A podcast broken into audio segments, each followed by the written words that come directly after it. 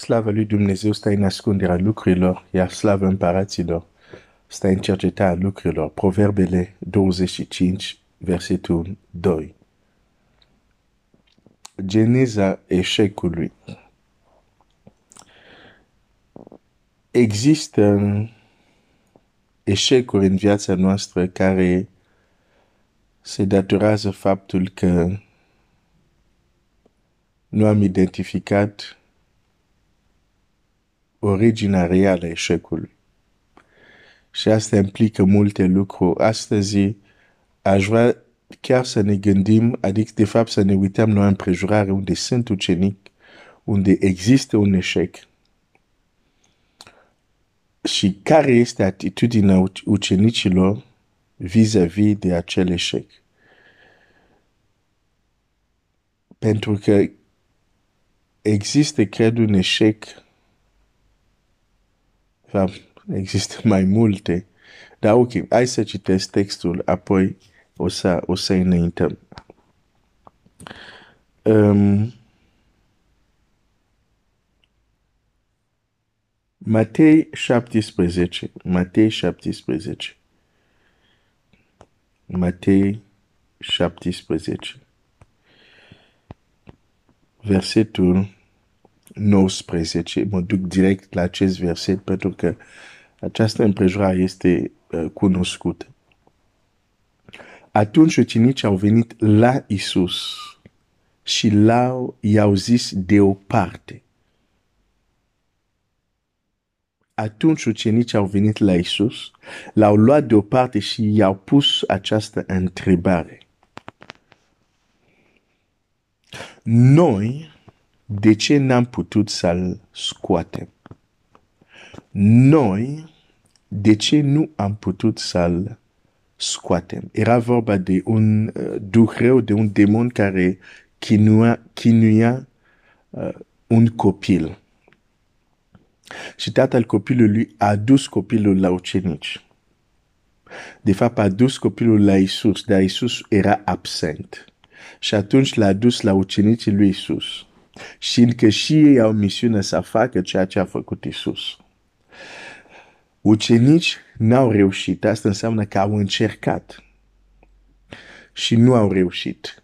Deși nu era primul dur rău care ei avea să-l scoată. Da. Nu erau la început. Și din cauza asta, pentru că nu erau la început, și pentru că în trecut ei au mai scos draci, lor le-a fost foarte ușor să vină cu această întrebare. Te rog să fii foarte atent. Le este ușor să vină cu această întrebare. De ce? Pentru că ei am, au mai scos draci. Și acum acesta nu reușește să-l scoată și vin de o parte la Domnul Iisus și ei pun întrebarea aceasta, noi, de ce nu am putut? Această întrebare implică că ucenic, ucenicii erau conștient că era responsabilitatea lor. Aș vrea să vezi că în această întrebare nu apare Dumnezeu nicăieri. Să zic asta din nou nicăieri nu apare Dumnezeu în întrebarea lor. Deși este o lucrare spirituală care trebuia să o facă și n-au reușit, dar nu apare Dumnezeu în întrebarea lor. Nu este o întrebare de ce Dumnezeu n-a îngăduit, de ce Dumnezeu n-a vrut, de ce întrebarea lor nu implică pe Dumnezeu, întrebarea lor le implică pe ei, strict pe ei. Noi, de ce nu am putut? Ei erau foarte conștient de responsabilitatea lor. Ei știau să facă diferență între ce este a lui Dumnezeu, ce e partea lui Dumnezeu și ce este partea lor. De aceea nu le, nu, nu le introduc pe Dumnezeu aici. Ei îi spun doar, noi de ce nu am putut? Au înțeles care este responsabilitatea lor. Dar pentru ei era ușor de înțeles de ce. Pentru că ei făcuseră deja asta.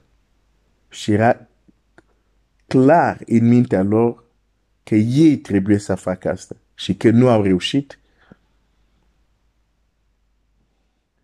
nu au venit cu lucruri de gen de ce Dumnezeu n-a îngăduit, de ce Dumnezeu n-a avut, pentru că, pentru că ei era clar că era responsabilitatea lor. Și au venit cu această întrebare. Acum aș vrea să te gândești. Să presupunem. Am zis ce am zis? Să presupune. O să zic asta din nou. Să presupunem că Dumnezeu îți dă o responsabilitate. Că tu trebuie să faci anumite lucruri. Și nu l-ai făcut niciodată, că va trebui să, dacă ți se dă o responsabilitate de azi, înseamnă că va trebui să încep. Cum a fost ucenici, când au, a, a, a fost moment când au început, când a fost prima dată când au scos dragi. Da? Deci dacă Dumnezeu îți dă o responsabilitate, dar să presupunem că tu nu ești conștient că ți-a dat-o. Și atunci ce se va întâmpla? Tu o să te duci la Dumnezeu pentru a rezolva situația respectivă și Dumnezeu să spună, dar de ce nu rezolvi tu? Că până la urmă este responsabilitatea ta. Dar dacă tu nu înțelegi că este responsabilitatea ta, totdeauna vei da vina pe cine? Pe Dumnezeu. Ok. Hai să-ți arăt o astfel de împrejurare unde ucenicii au fugit de responsabilitate. Cum fugim și noi astăzi. Aici nu e o presupunere, e o afirmație. Matei 14. Versetul 14. Când a ieșit din corab, Iisus a văzut o gloată mare. I s-a făcut milă de ea și a vindecat pe cei bolnavi. Când s-a înserat ucenicii, când s-a înserat, ucenicii s-au apropiat de el și au zis, locul acesta este pustit și vremea, iată că a trecut, da drumul noroadelor să se ducă prin sate și să scupere de mâncare. N-au nevoie să plece, l-a răspuns Iisus. Dați-le voi să mănânci. Vezi ce se întâmplă aici? Ucenici văd o situație, văd o problemă, o nevoie. Iar abordarea lor este, Doamne, e târziu. Trimite oameni înapoi. Locul este pus, vremea trecut, da drumul să se ducă în sate să-și cumpere mâncare. Cu alte cuvinte, nevoia asta, hai să s o dăm la altcineva. Și suntem experti în a face asta. Probleme, nevoi să le pasăm la, la alții. Să se ducă la un psicolog, să se ducă la un psicat, să se ducă Doamne, trimite să se ducă.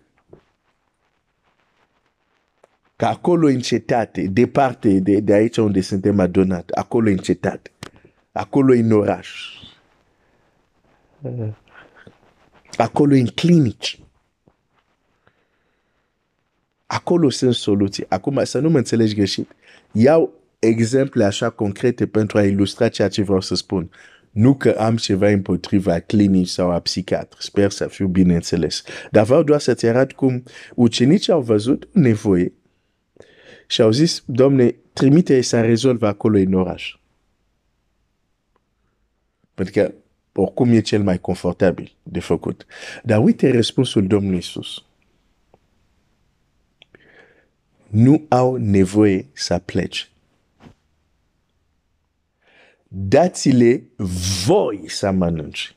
De ce vreți să dați responsabilitatea cetății să se ducă să cumpere acolo când voi puteți să le dați, voi puteți să le dați. Ascultă, Domnul Iisus nu ar fi zis voi să le dați de mâncare dacă Domnul Iisus nu știa că ei poate să facă lucrul acesta. Că este responsabilitatea lor. Dar problema este că ei nu au înțeles.